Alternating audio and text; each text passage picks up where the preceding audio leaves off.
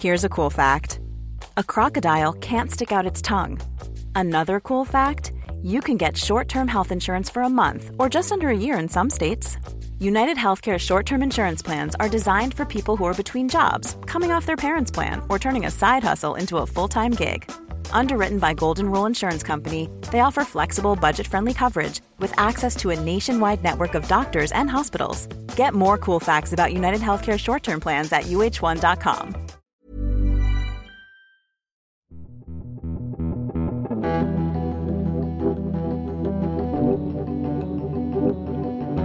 Salut, c'est Thomas Rozek. On a déjà eu l'occasion d'en parler, on a comme un petit souci avec Facebook. Moi de mon côté, j'y vais plus vraiment, trop d'autopromo, trop de discours dogmatiques, pas assez de conversations. Le réseau clairement a muté et avec la mobilisation actuelle des Gilets jaunes, c'est encore monté d'un cran. Le réseau est maintenant devenu un outil de gestion politique en temps réel, c'est quasiment du jamais vu. Et ça nous a poussé à nous interroger. Comment est-ce qu'on en est arrivé là? Comment un réseau social et donc une entreprise commerciale a pu prendre une telle place dans l'organisation et la diffusion de la parole publique. Les dirigeants de Facebook ont-ils conscience de ce qui est devenu leur outil? Ce sera notre épisode du jour. Bienvenue dans Programme B.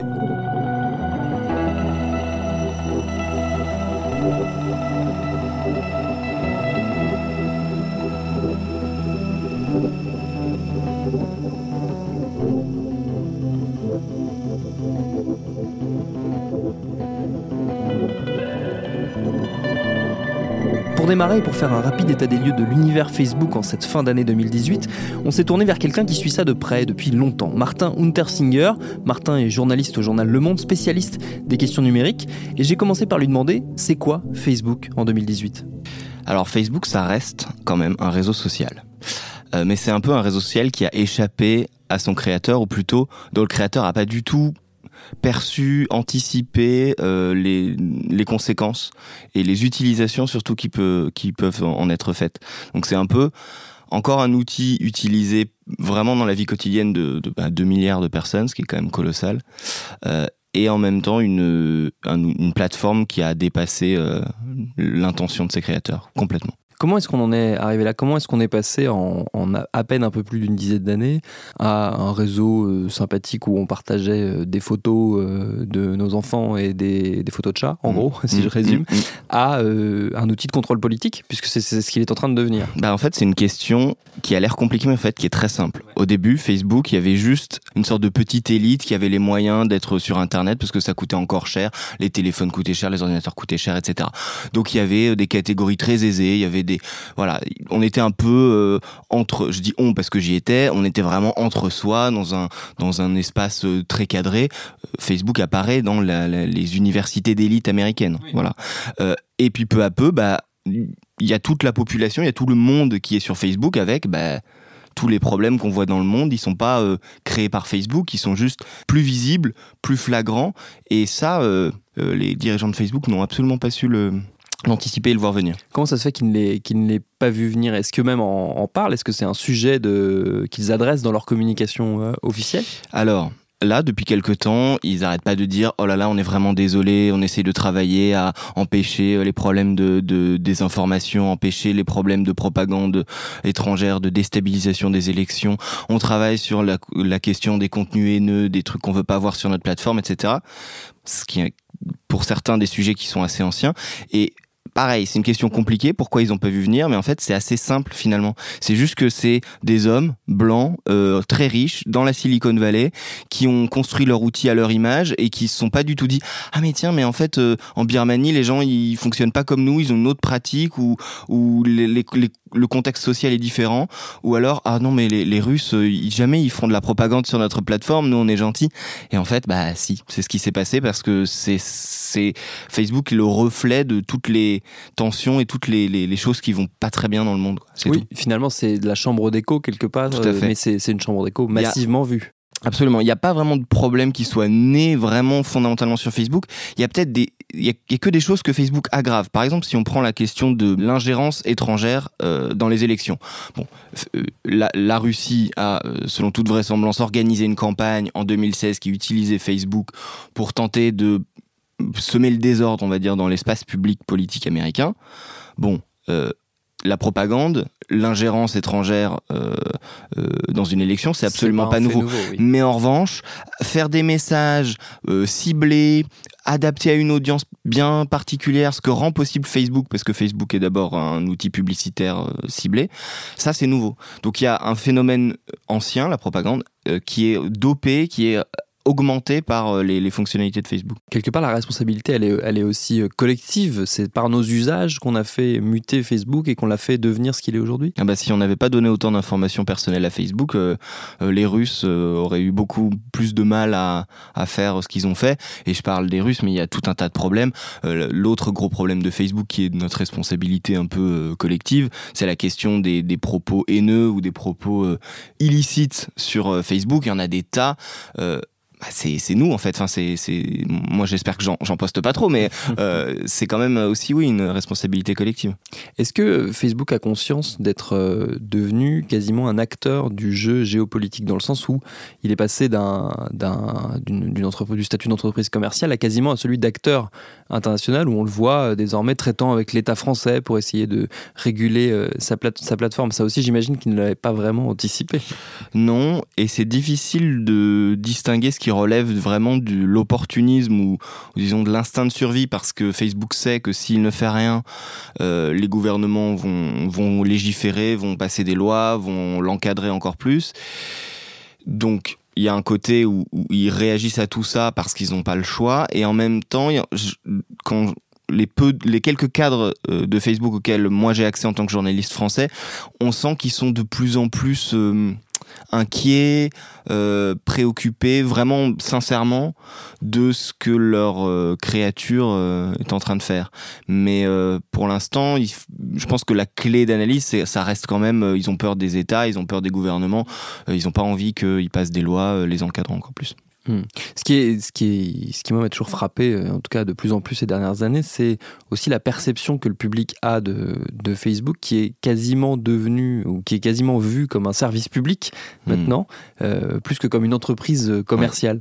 Alors qu'à mon avis, c'est une erreur euh, de diagnostic. Enfin, c'est vraiment, il faut sortir de cette idée que c'est une, euh, c'est autre chose qu'une entreprise, même si c'est en même temps plus qu'une entreprise, mais, mais euh, ça reste quand même une entreprise avec un, un PDG, avec un siège social et avec une, surtout une, une ambition qui est de gagner de l'argent et de gagner de l'argent en collectant des données personnelles pour euh, euh, proposer de la publicité, enfin des mécanismes de ciblage. Euh, et, et, ça, on devrait presque dire que Facebook, c'est un réseau social et une régie publicitaire. On devrait quasiment toujours le dire parce que si on n'a pas ça en tête, on comprend pas et c'est la clé un peu, je pense, de tous les problèmes qu'a Facebook. C'est qu'ils se sont dit, on veut gagner plein d'argent. On va faire plein de nouvelles fonctionnalités, de partager les informations, de le rendre vraiment ouvert à tous. Et voilà, on se retrouve un peu avec les, les comment dire, les, les effets euh, collatéraux de, de cette entreprise.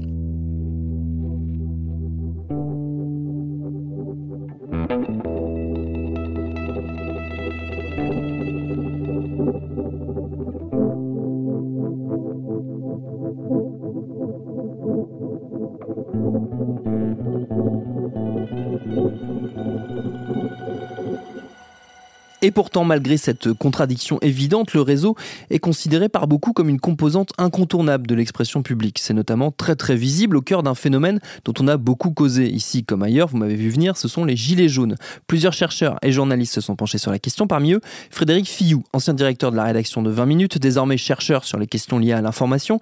Il tient la Monde des Notes, qui est une newsletter de référence sur les médias et l'économie, pour laquelle il a rédigé un article précisément sur ce sujet. J'ai donc invité à venir nous expliquer le rôle de Facebook dans le mouvement actuel bah, c'est vrai que je suis un peu euh, stupéfait comme tout le monde par l'ampleur du mouvement, par sa violence euh, naturellement, et par le fait que finalement, euh, on est en train de se rendre compte que pour ce genre de mouvement qui est complètement spontané, né de la base, euh, euh, Facebook est un vecteur formidable mm. de leur point de vue, enfin du point de vue des gilets jaunes, parce que il apporte une aide, un support logistique extraordinaire par le fait qu'il permet d'organiser énormément d'événements et malheureusement de façon beaucoup plus pernicieuse et je pense dangereuse pour la démocratie, c'est aussi la chambre d'écho de tous les délires qu'on peut, qu'on peut, qu'on peut voir sur, sur les pages, de toutes les théories complotistes, des, des revendications les plus, les plus absurdes, euh, et naturellement d'un flot incessant de, de, fake news. Donc je trouve que c'est à la fois c'est fascinant et absolument euh, terrifiant. Et encore une fois, ce qui, ce qui est étonnant, c'est que c'est bon, évidemment un, outil extrêmement euh, simple d'accès et que vraiment c'est la base s'en est, est, se l'est appropriée. Il y a un élément notamment que vous soulignez dans cette fameuse note, c'est la manière dont Facebook se substitue aux médias traditionnels. Alors là, je trouve que c'est la partie la plus, euh, presque la plus inquiétante. Et loin de moi l'idée de faire une, une, déclaration, une prise d'opposition corporatiste par le fait que euh, j'ai passé 12 ans de ma carrière à Libération, j'ai créé 20 minutes, j'ai bossé pour le groupe Les Échos, etc., etc. Mais néanmoins, euh, les médias sont en plein décrochage. Quand on regarde les chaînes d'infos, comme tout le monde, je me mets à regarder BFM avec pas mal de réticence, mais on constate quand même qu'ils sont totalement à la remorque. Euh, et, surtout, il suffit simplement de regarder euh, quelques chiffres. Chaque jour, il y a 43 millions de personnes qui se connectent sur l'Internet en France. Euh, il y en a 29 millions qui se connectent sur Facebook, ce qui fait 67%. J'ai été stupéfait par ce chiffre que j'ai trouvé sur le site de, de Médiamétrie. Et lorsqu'on regarde sur une base annuelle, on est à 88%. Donc la, la, capillarité de ce média est absolument gigantesque. Et quand on regarde l'audience, par exemple, que j'ai également regardé, mesuré, euh, de par exemple les six premiers médias français, qui sont Le Figaro, France Info, BFM, 20 minutes, Le Parisien, Le Monde, ils représentent collectivement une douzaine de millions de visites quotidiennes. Donc, par comparaison à ces 29 millions de visites sur Facebook, ça fait 41%. C'est extrêmement faible. Et, euh, et si, en plus de ça, on faisait une subdivision encore plus fine, où par exemple, on mesurait l'audience de ce que font beaucoup de médias qui font de la vérification d'informations, du fact-checking, comme par exemple les décodeurs du monde ou des choses comme ça, on se rendrait compte que euh, leur audience euh, est totalement infime par rapport à l'audience qui est partagée sur, Facebook. Donc il y a un, décrochage euh, qui, est absolument, qui est absolument terrifiant. C'est-à-dire que toutes les capacités que ces médias, qui en général font très bien leur, leur, métier, on a quand même des, des médias de très bonne qualité en France, euh, n'a aucune chance d'être écouté, d'être entendu par rapport euh, dans, et se, se, dissout totalement dans le bruit ambiant. Et je trouve que ça, c'est quelque chose de, de vertigineux. Alors, c'est pas un phénomène, euh, c'est pas un phénomène unique à la France, mais pour la première fois, me semble-t-il, on a un pays euh, occidental où la capacité à répandre et à disséminer, plus exactement, une information de bonne qualité est totalement annihilé par une espèce de bruit ambiant super violent, populiste, poujadiste excessif appelant à la violence. Je mets, euh, euh, c'est pas du tout un jugement de valeur sur la validité des, revendications des Gilets jaunes. Je, regarde ça d'un point de vue extérieur, je trouve ça terrifiant. Mais ces médias euh, traditionnels, on va dire anciens, sont aussi présents sur ces, plateformes. Est-ce qu'ils n'ont pas réussi justement à, instiller leur parole à travers le, le, on va le vecteur qu'est Facebook? Alors, il y a plusieurs réponses à ça. La première, c'est que euh, ont mis d'abord du temps à être euh, à être bons là-dessus et ils ont accumulé un, retard très important. Ensuite, euh, Facebook, c'est le seigneur des anneaux là-dessus. Ils ont la maîtrise totale du machin et parce que des, des, analystes à Menlo Park, qui est le siège de Facebook en Californie, ont décrété que finalement les médias, les articles issus par les médias, ça cliquait moins, etc. Ils ont changé l'algorithme, c'est public qui s'est très bien documenté, et ils ont favorisé l'émergence de groupes et, euh, l'émergence de discussions individuelles, enfin ou en petits groupes, au détriment, au détriment des médias. C'est-à-dire que même à l'intérieur de l'écosystème de Facebook, les médias euh, ont perdu de l'audience. Donc euh, le décrochage est, décrochage est important. Facebook, par sa structure, se nourrit des divisions de la société. Facebook est une machine à créer des silos. Là où Google essaye d'agréger, avoir des médias, avoir des gens qui ont de, la voix, euh, euh, à faire en sorte qu'il y ait l'émergence d'une certaine qualité euh, dans les médias, Google est absolument pas parfait naturellement, mais, Facebook ne s'est construit que sur les, la fracture, les fractionnements de la, société. Et on a encouragé, Facebook a encouragé, pas de façon, pas par design, comme on dit, pas par conception, mais par conséquence et, incapacité à regarder le phénomène, a encouragé la création de silos où les gens se retrouvent, enfin de, bulles cognitives, comme on, l'appelait, filter bubble, où tout le monde se retrouve, des gens qui sont du même avis se, retrouvent totalement circuit fermé, à parler des mêmes choses, à, échanger les, mêmes, arguments, et tout le, système se, développe, mais, de façon euh, euh SM. Quoi. C'est, Vincent Glade qui, remarquait dans Libération la semaine dernière que euh, dès l'instant que vous faites trois clics sur votre newsfeed euh, dans Facebook, vous êtes submergé par, par de la couleur jaune. Donc ça, c'est, c'est un vrai problème. Alors là, je me permets une petite incise. Frédéric Fillou parlait à l'instant de l'article signé par le journaliste Vincent Glade dans Libération sur les implications numériques de Facebook chez les Gilets jaunes. J'ai passé un petit coup de fil à Vincent qui vit et travaille à Berlin pour qu'il nous détaille tout ça. Allô Ouais. Salut. Ça Vincent Ouais, ça va quel est l'impact euh, de, de, Facebook dans cette mobilisation en ce moment? Bah, C'est évident que la... j'ai eu un impact sur le, sur le plan de l'organisation, puisque c'est vrai que les, euh, le premier event euh, qui a lancé un peu tout, c'est le, c'est le, le, blocage du 17 novembre, qui était une page lancée par Eric Drouet, le, le routier qui est un peu devenu le porte-parole. donc il y a eu déjà cette, cette c'est une raid sur l'organisation. Et après, je dirais que tout le corpus idéologique, s'il y en a un vraiment, en tout cas toute la conversation, elle se fait sur Facebook. Euh, toutes les revendications, même si elles sont assez confuses, il n'y a pas vraiment de liste unifiée des revendications, elles se sont toutes dessinées dans les conversations Facebook.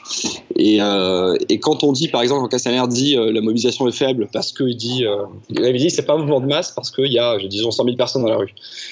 Ça ne veut pas dire grand chose parce, en fait, parce qu'il y a tous ces gens derrière euh, qui commentent, euh, qui discutent ensemble sur Facebook. Donc le vrai, euh, je veux dire que la vraie mobilisation des Gilets jaunes, donc au-delà des ronds-points, au-delà des, manifs un peu violentes à Paris, bah, c'est aussi simplement ces gens qui, parlent entre eux et qui, pour la première fois, ont un espace de discussion commun. Donc ça, c'est très nouveau et ça veut dire aussi qu'après la mobilisation, je ne sais pas quand ça se terminera, mais disons que même si ça se terminait bien pour le gouvernement, euh, à la fin, il resterait tous ces groupes Facebook. Donc cette conversation, elle continuerait, cette conversation elle continuerait, et ça veut dire qu'à la moindre étincelle, ça pourrait reprendre. Parce que tous ces gens, bah, ils restent en contact. Et puis il y a aussi euh, un, un, phénomène que, que, tu notais toi dans, dans, de ton côté, c'était le, on va dire la, la, la forme de remplacement des médias euh, qu'opère euh, Facebook, notamment via des Facebook Live. Euh, ouais, ouais, Alors il y, y, a beaucoup de formats qui marchent très fort. Donc le Facebook Live, qui est notamment utilisé par les admins de, de groupes hein, comme Eric Drouet ou Maxime Nicole, qui sont les, les, les deux plus populaires de très loin sur Facebook. Il y a aussi énormément de vidéos partagées. Donc on a, on a disons, une, au moins une centaine, si ce n'est plus, de vidéos qui ont dépassé le million de vues. Donc amusez-vous à regarder sur un site de médias euh, sur Facebook combien ils font de vues, un, média qui met des, vidéos en ligne. Ça fait souvent 10 000, 20 000 vues. Quoi. Euh, là, on est sur des, vidéos qui font 6 millions, 10 millions de vues parfois. Donc il y, a, euh, y a toute une production médiatique, c'est-à-dire qu'effectivement, ils n'ont plus besoin d'aller sur les grands médias. Encore que BFM TV est quand même utilisé pour, euh, pour, pour pas beaucoup comme la ou CNews, euh, comme une manière de voir ce qui se passe en fait dans la vraie vie. Mais après, leur analyse, elle va se faire entièrement sur Facebook. Elle va certainement pas se faire dans ce que disent les mecs sur BFM TV. Parce que l'analyse, elle peut être faite par un Facebook Live, effectivement, d'Eric Drouet ou de Maxime Nicole. L'analyse, elle, va elle va être faite dans les, dans les commentaires. Donc, euh, c'est évident que, et quand on regarde ce qui est partagé sur ces groupes, il n'y a quand même pas beaucoup de liens. Il n'y a, jamais, disons, quasiment jamais un, un fact-checking de Libération qui est partagé c'est clairement pas le sujet. Donc euh, les, médias sont de toute façon discrédités et c'est la parole plutôt de ces, porte-paroles ou de ces, ces, gens qui parlent dans des vidéos qui est considérée comme, comme juste. Puis il y a aussi un, phénomène intéressant, c'est la manière dont, on va dire, euh, ces mouvements hackent un peu la communication du gouvernement, notamment, euh, tu, notais, toi, un phénomène, avait, enfin, un événement qui n'avait pas du tout été relevé, mais le fait qu'ils aient filmé, par exemple, leur rencontre avec, euh, François de Rugy sans en avoir l'autorisation. Oui, ça c'est absolument fou, et, d'ailleurs, j'étais extrêmement étonné que personne n'en ait parlé médiatiquement, parce que c'est bah, majeur, les journalistes qui vont, qui vont essayer de faire un compte rendu de cette réunion, ils vont, ils vont notamment interviewer le ministre, mais il y avait quand même toute la réunion qui était, diffusée sur Facebook et qui avait été juste regardée bah, par les gens du groupe. Et, donc ça, c'est clairement un, des, nouveaux éléments qu'ils ont un peu inventé entre eux pour, euh, voilà, de, pour faire cette démocratie directe où les porte-paroles ne sont que des messagers et sont chargés, sous la supervision des internautes, d'aller donner le message. Mais en aucun cas, ils ne, ils ne, veulent être chefs. En tout cas, on voit bien que Maxime Nicole et Eric Drouet euh, ne cherchent pas d'avoir le pouvoir. Ils, se mettent toujours, ils disent toujours Je vais vous prouver que je ne prendrai pas le pouvoir à la fin. Je ne suis que le messager. Pour vous le prouver, je vais filmer tout ce que je fais. Voilà, donc c'est vu comme une sorte de preuve de la non-trahison, alors que par exemple Jacqueline Moreau, qui est la, plus médiatique dans les médias, elle est totalement déconsidérée parce qu'elle est jugée comme euh, elle n'est pas du tout dans ce délire de dans ce truc de démocratie directe elle est considérée comme quelqu'un qui veut prendre elle-même le pouvoir derrière donc c'est très important pour les, gilets jaunes sur Facebook d'avoir des représentants qui peuvent juger à tout moment via ces Facebook Live notamment pendant les réunions euh, avec les ministres.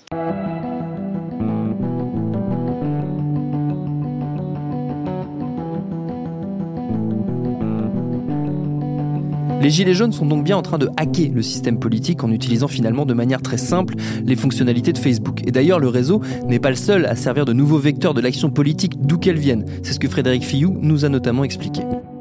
Si on prend par exemple ce qui s'est passé avec l'élection de, Bolsonaro au Brésil, il n'y a pas longtemps, mm. euh, elle a été très très très très largement supportée par WhatsApp et par la création de groupes, euh, de groupes sur WhatsApp. Bolsonaro avait sa petite équipe qui manageait toute, sa, euh, toute son idéologie, toute sa base électorale. Il l'a fait, il l'a fait grossir euh, grâce à WhatsApp. Mais de quelle manière? Vous pouvez nous raconter un petit peu comment ça s'est construit? Ils ont, fait, ils ont fait comme tout le monde, c'est-à-dire qu'ils ont défini des messages, ils ont déterminé, trouvé des groupes sur, sur WhatsApp, et puis ils, se sont arrangés pour faire, pour modérer les groupes, pour les faire grandir, etc. etc.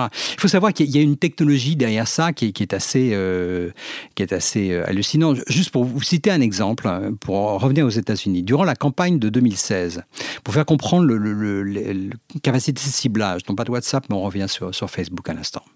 En 2016, donc pendant la fin de la campagne, disons les, 6-8 derniers mois de la, campagne électorale, euh, Donald Trump qui avait embauché un, mec absolument diabolique euh, qui s'appelle Brad Parscale, qui est un, qui est un génie absolu euh, de ce genre de truc.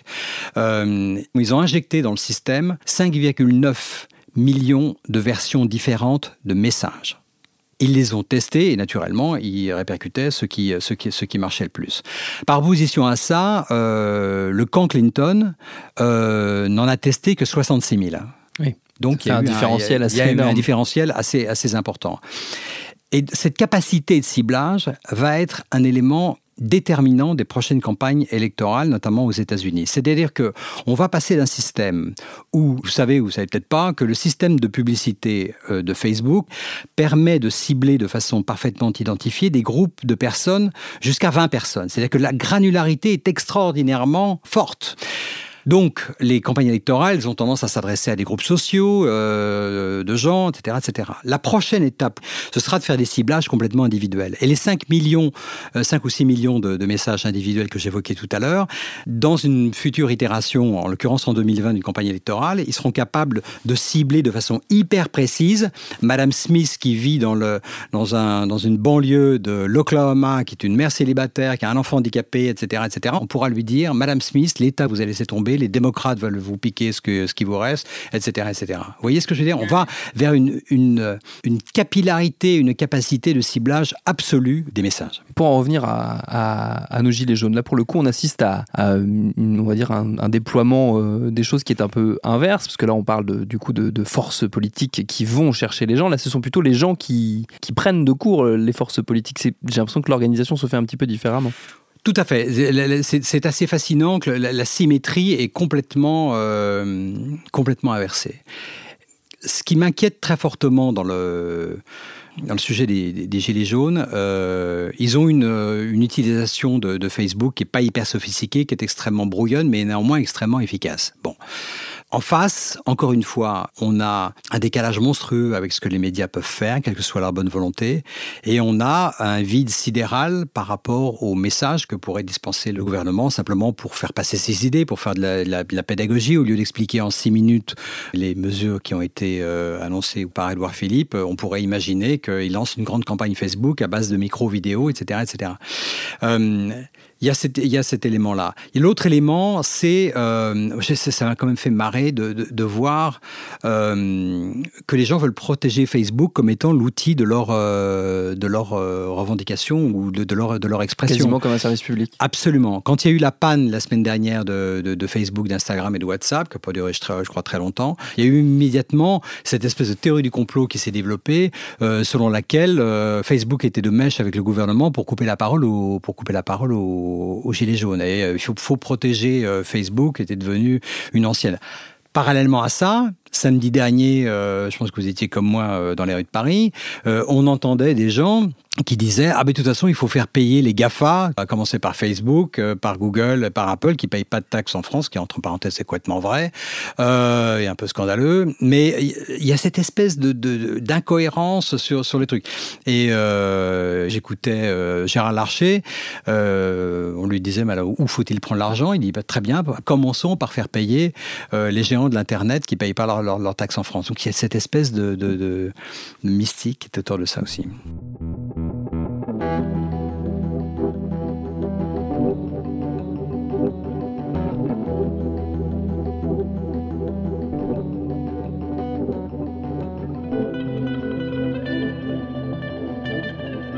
Encore une fois, la question à laquelle personne n'a assez logiquement la réponse, c'est comment tout ça va perdurer, comment ces communautés formées quasi organiquement sur le web vont s'installer dans le temps.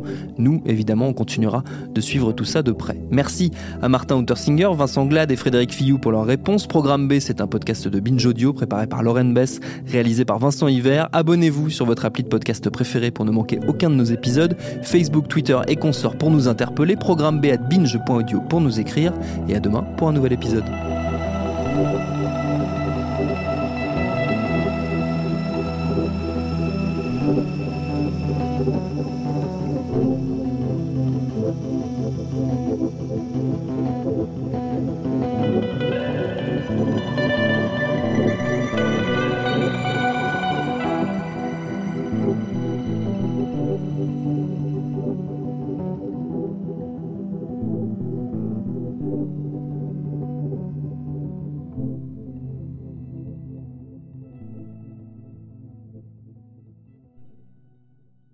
Binge?